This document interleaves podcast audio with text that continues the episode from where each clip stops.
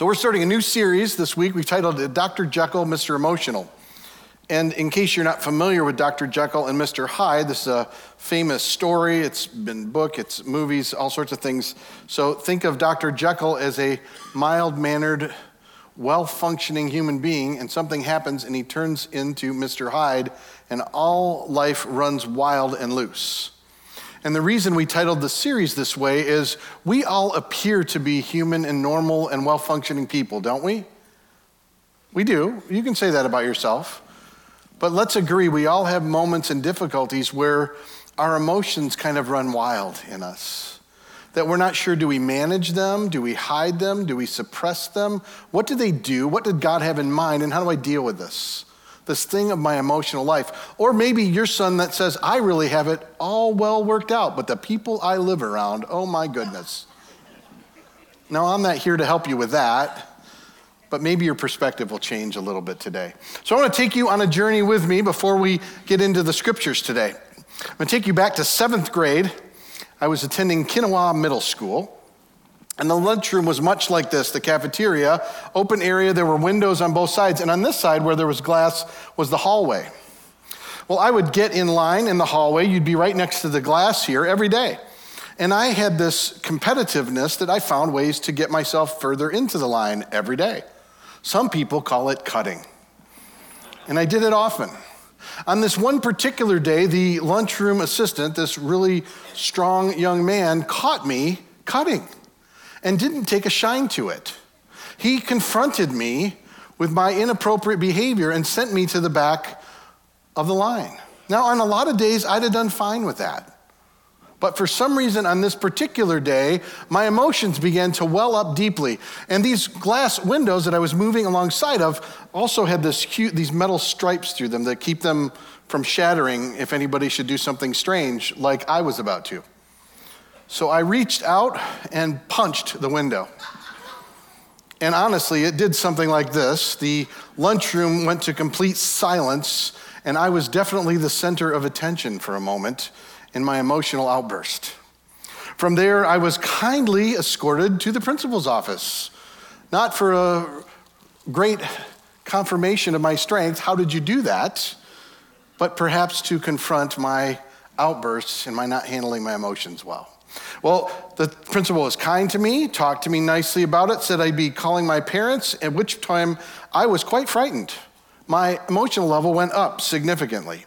Now, I've shared a little of this before, but my father was such that he deeply valued intellect over emotion. In fact, his favorite hero was Mr. Spock because he didn't think emotions were worthwhile. My mother, on the other hand, loved emotions. That's all we talked about was how we felt.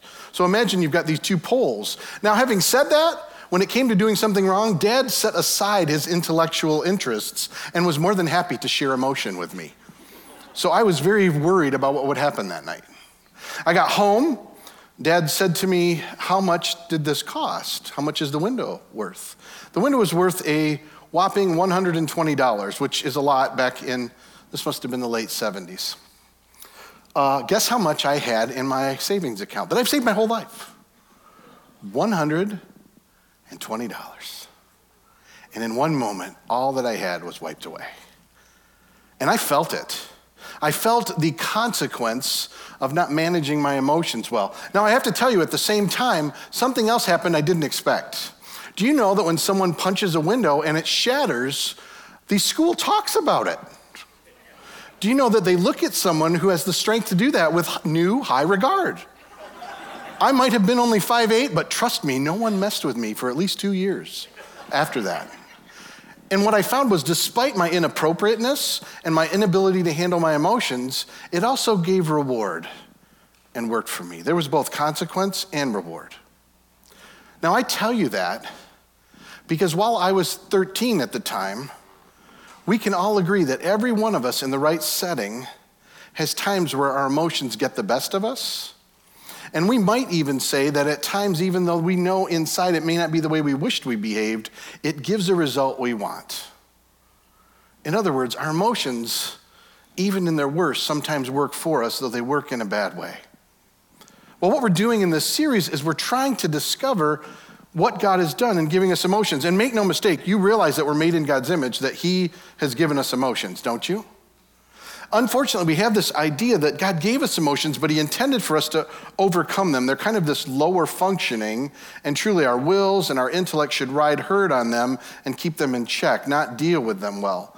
What I want to tell you instead, though, as we work through this, is in this series, we're going to look at what's it look like to mature emotionally. Did you know that's part of what God's called us to? And make no mistake, I think it's a lost area the church hardly ever talks about. We talk about spiritual growth.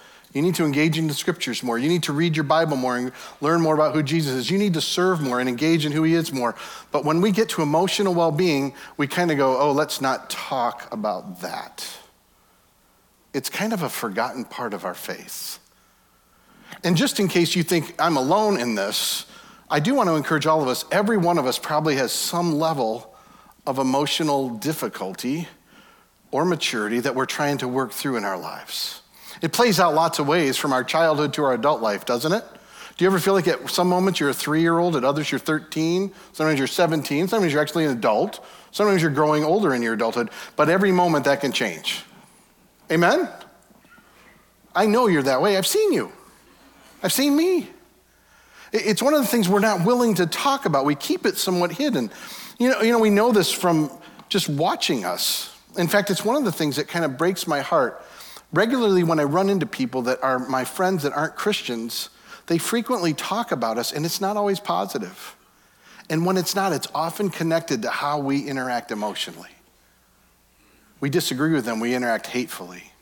We have things that we say Jesus matters and loves everyone, but in our business dealings, we're not really willing to talk honestly in confrontation about things. We're not willing to receive feedback from people in what's difficult. Even with our own family relationships, we study and we serve and we grow, but we come back home together and they're broken. There's years of undealt with emotional pain and baggage that have been trickling again and again and again. You know, when I meet with young couples, I always ask the question tell me about how conflict was handled in your family.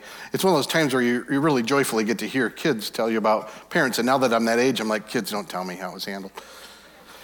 But think about just conflict for a minute in emotional health.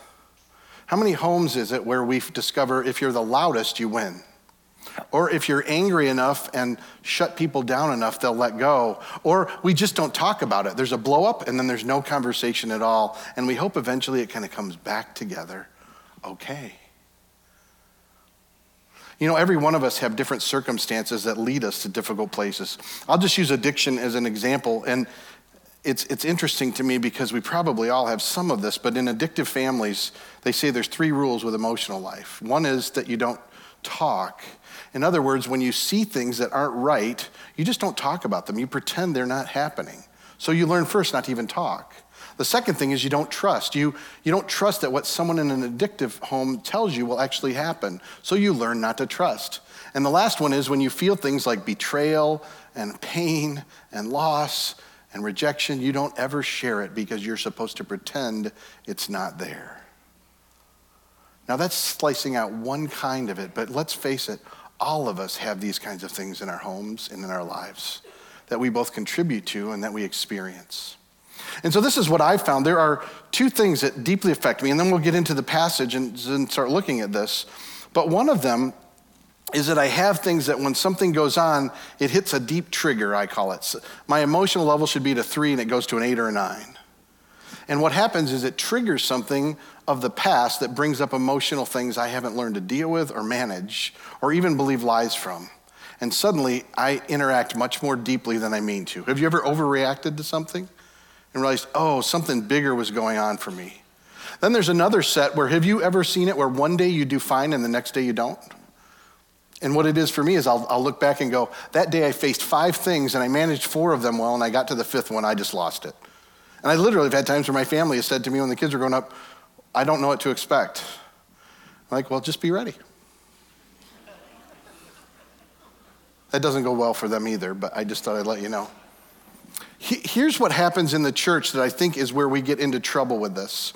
We take this beautiful truth, and it is Paul tells us this if anyone is in Christ, the new creation has come, the old is gone, the new is here. It's this beautiful idea that Christ is transforming us, and that's true.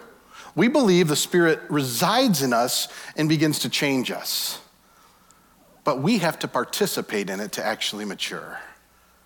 It isn't like an instantaneous thing that it changes and everything is resolved and goes well. And we understand this in other areas, don't we?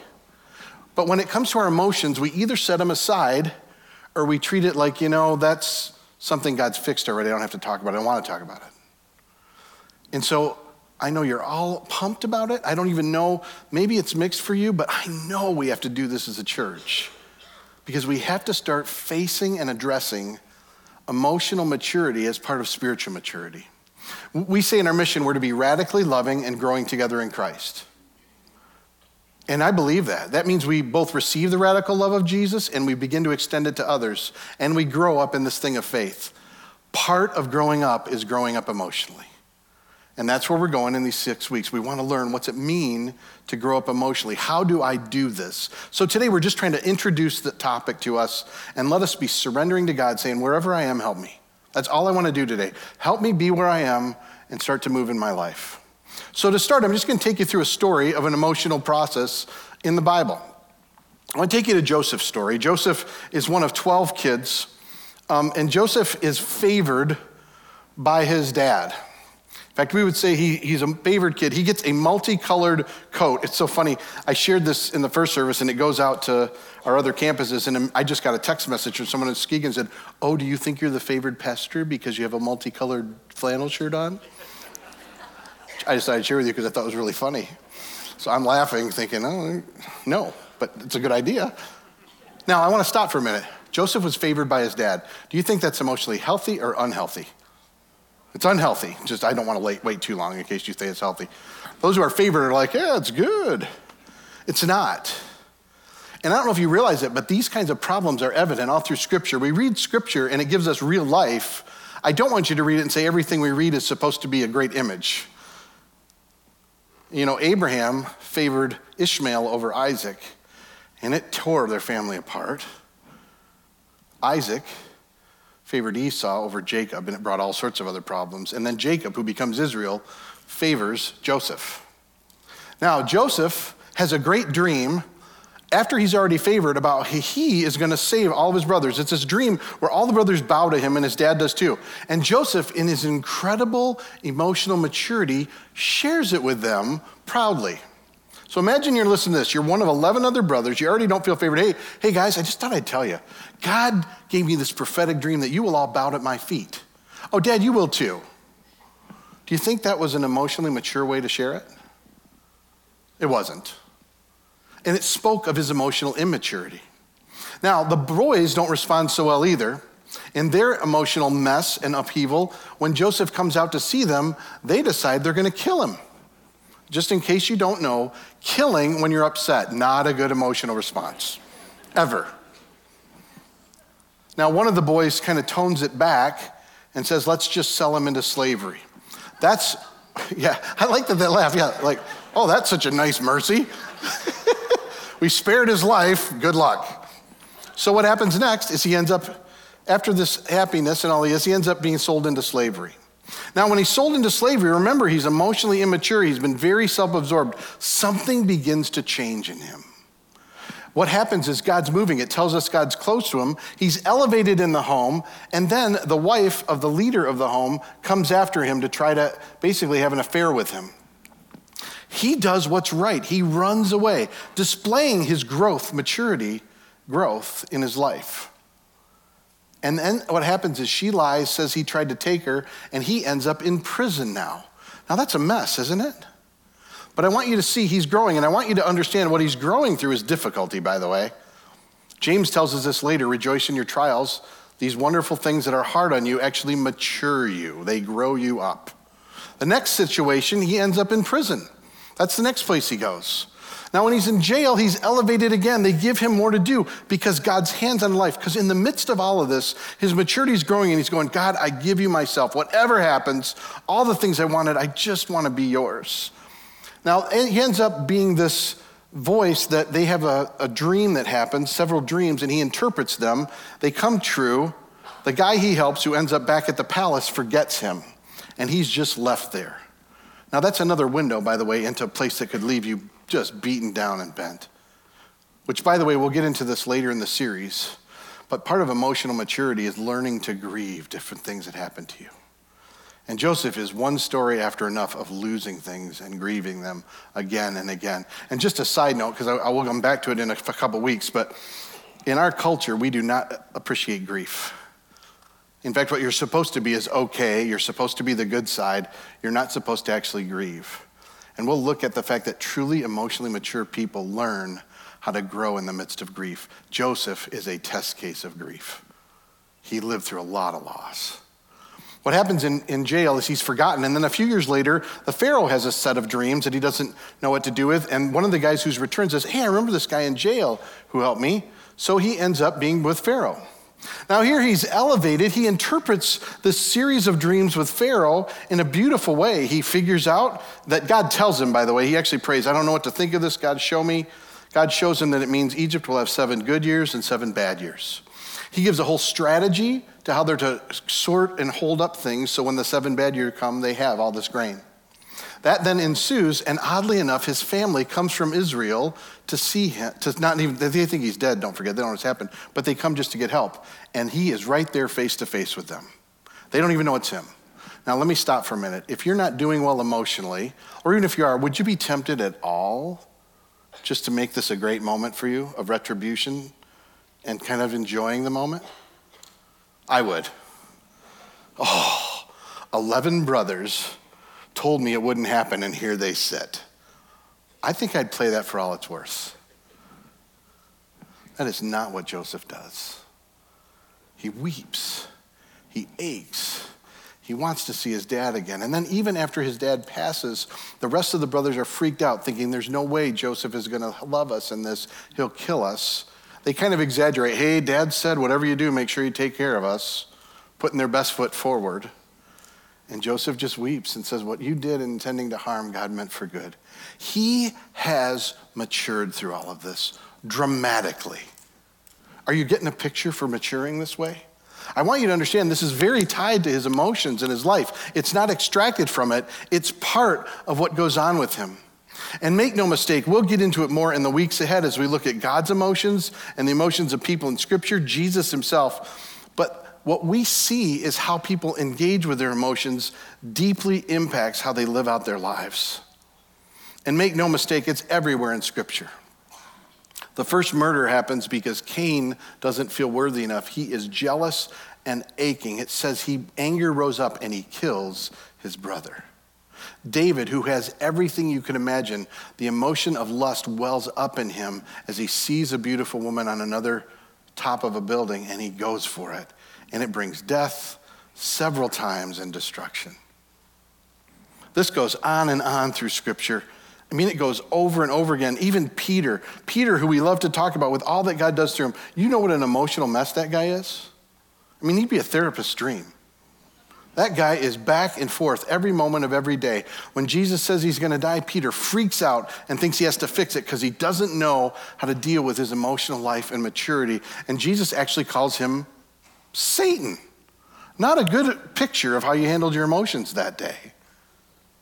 It's back and forth for him. Paul, who, who has the Spirit in him and leads in lots of great ways, gets so frustrated with the people around him, they have to part ways and separate in reaching people with the gospel because he can't manage relationships in his own difficulty of emotions. And make no mistake, while Paul lives in the presence and the power of God, he says things like, I do what I don't want to do and I don't do what I want to do. And he understands maturity is a process.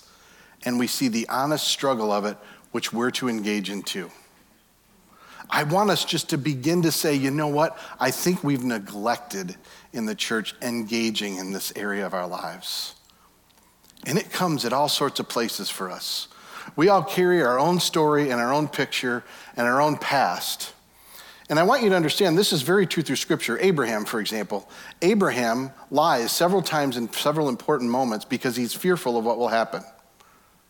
Guess what? His sons carry on that legacy, committing very similar issues and problems. We have broken marriages in these early things and favoritism given and all sorts of other problems. And it goes from one generation to the next to the next. Scripture describes it this way that the sins of the fathers and mothers are passed down for several generations. I don't want you to understand that as a God goes, Well, you did it wrong, so I'm going to make them do it. It's a consequence of how they live. You do realize that when you live through certain sin patterns, it goes from place to place to place.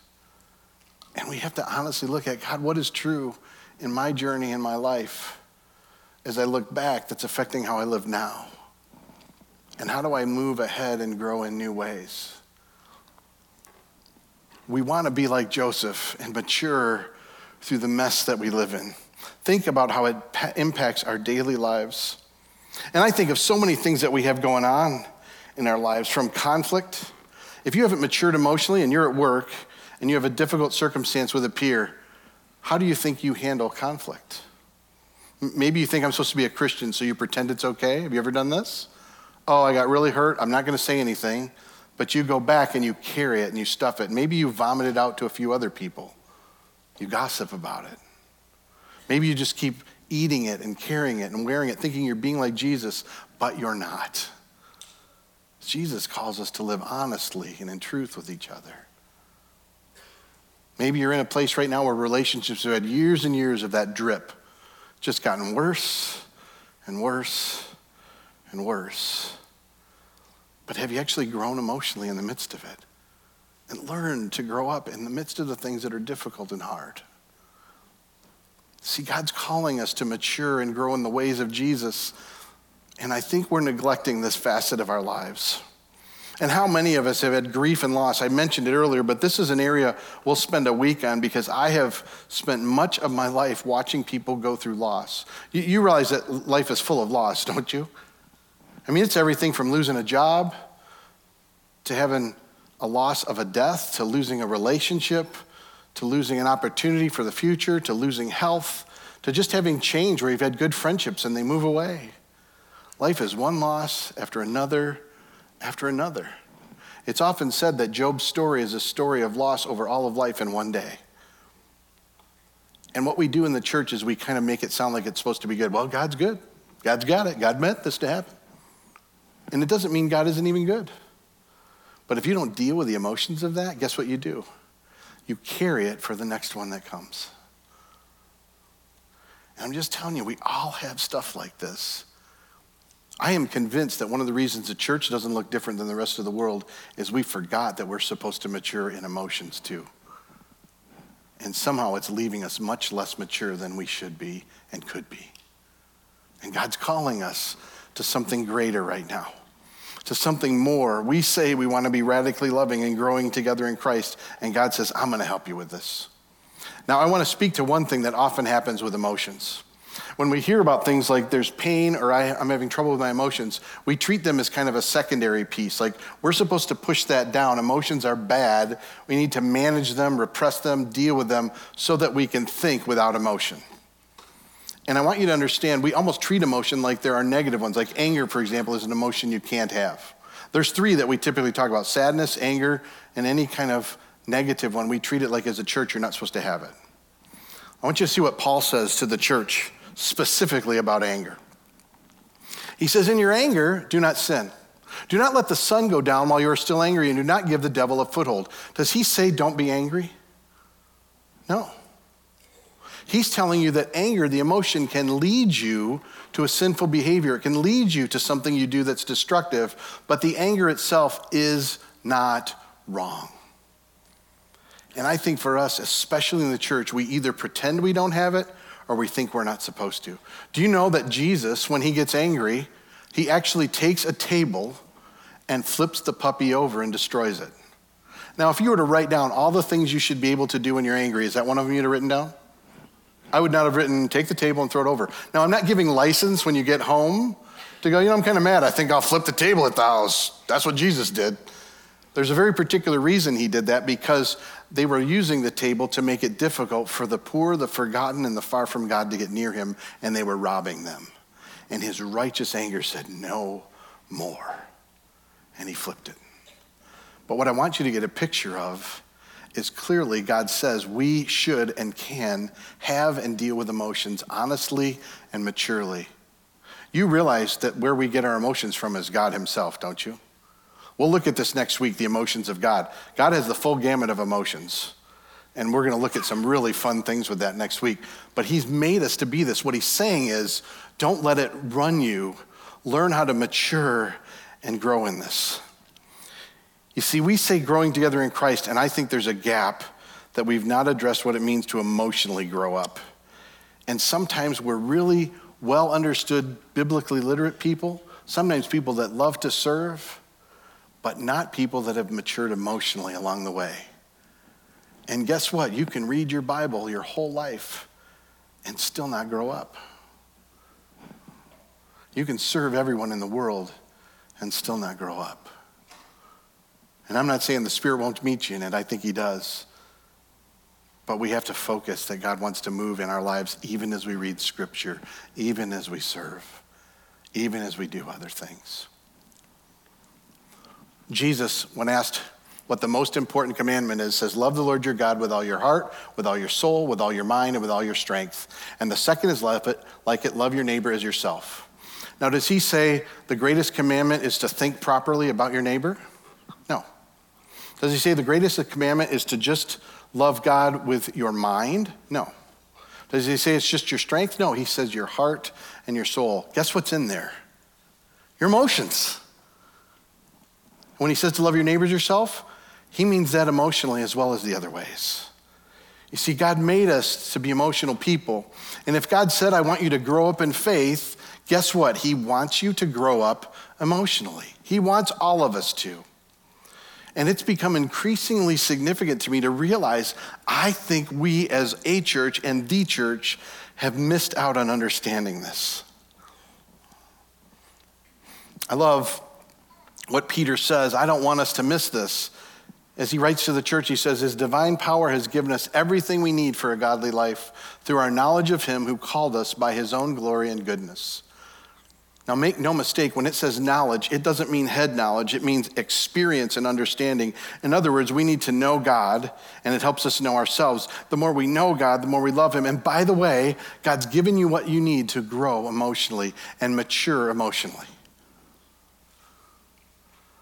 I'm just curious, and I will ask for a show of hands for a minute. Have you ever behaved in a way you felt like you were about three or four emotionally and you didn't even catch, you realize it was coming? Yeah.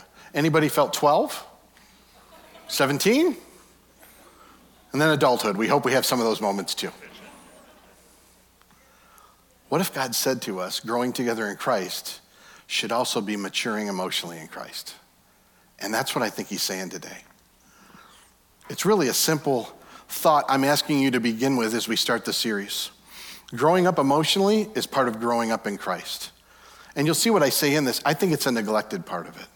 I think we dismiss our emotions and even our own immaturities and pretend like it's not there. And I simply want to do something with us today to get us started. I'm not trying to have you go home and fix it today. What I want to do is surrender to Jesus where we are. You know, I have a friend who used to say to me all the time, We take who we are, our good, the bad, and the ugly, and we just lay it at the feet of the cross. And we say, God, whatever you want to do, however you want to do, I'm here. Would you just use me and help me and grow me? And what I'm going to ask you to do today, we're going to spend a little time reflecting. And we always celebrate communion. We're going to kind of start the thought of communion right now. Under the umbrella of this, what we're going to do. And this is why I mean it. When we celebrate communion, what we do is we recognize that Jesus came in the flesh to die for us. Did he die for us as emotionally and spiritually mature people? No. He dies for us in the darkest, most immature, and struggling and broken place. He says, I love you in that place. And what I want us to do when I'm going to give you this guided reflection through your emotional life a little bit is just say, God, I know you love me right here in all of my brokenness, in my three year old behavior, and my 10 year old behavior, and my 17 year old behavior, and my fully functioning adulthood. That you love me in all of it.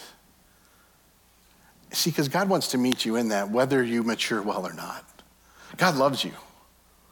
This is not God is displeased with you until, this is God has something more for you in the midst of.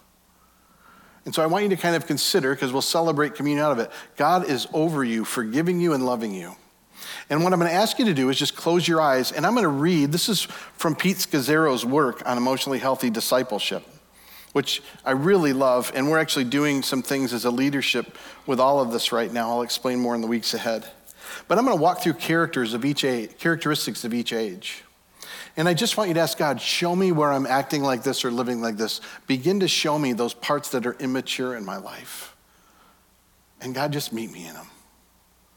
So, with your eyes closed, I'm going to read through these different characteristics. And make no mistake, I don't think you'll probably land in just one. I think there'll be places you come in and out of. That's how at least it is for me. And in case you're worried, I think I cover all four of the areas. So don't worry, your pastor is an infant, a child, a teenager, and an adult, all in one. But I'm just asking you, will you trust God to meet you and love you as you say, What is true of me in this? You close your eyes and just hear these. I want you to consider where you might be an emotional infant, or areas you could be, or relationships you could. Is it possible in this place you look to others to care for you, to take care of you? Do you have great difficulty entering into the world of others? Do you need instant gratification? Do you use others as objects to meet your needs? Then move to the next area emotional children. Are you content and happy as long as you receive what you want? Do you unravel quickly from stress and disappointment and trials? Do you interpret disagreements as personal offenses? Are you easily hurt? Do you complain, withdraw, manipulate, take revenge, become sarcastic when they don't get your way? when you don't? Do you have great difficulty calmly discussing your needs and wants in a mature, loving way? Let me move you to emotional adolescence. Do you tend to be defensive often? Are you threatened and alarmed by criticism? Do you keep score of what you give so that you can ask for something later in return? Do you deal with conflict poorly, often blaming, appeasing, going to a third party, pouting, or ignoring the issue entirely? Are you becoming preoccupied with yourself, what you're going through, what you're dealing with?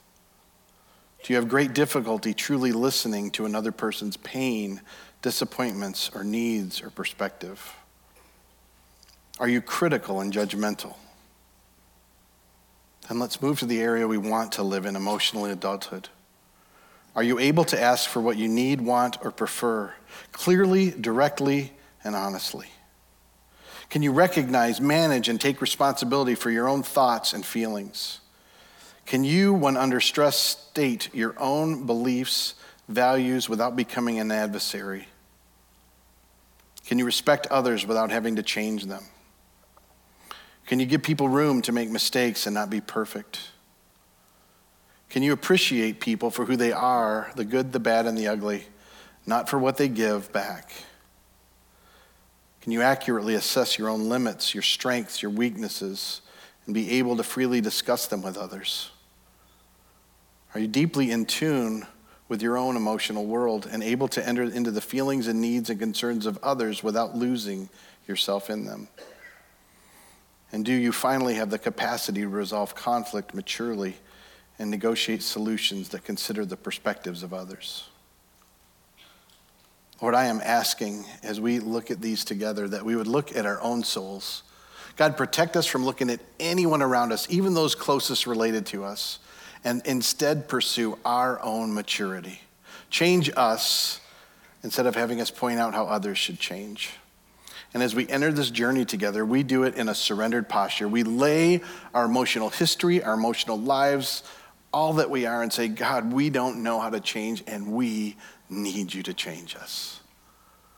So, Lord, would you, even as we receive communion in a minute, pour out your presence on us to change us and grow us in your likeness. In your name, amen.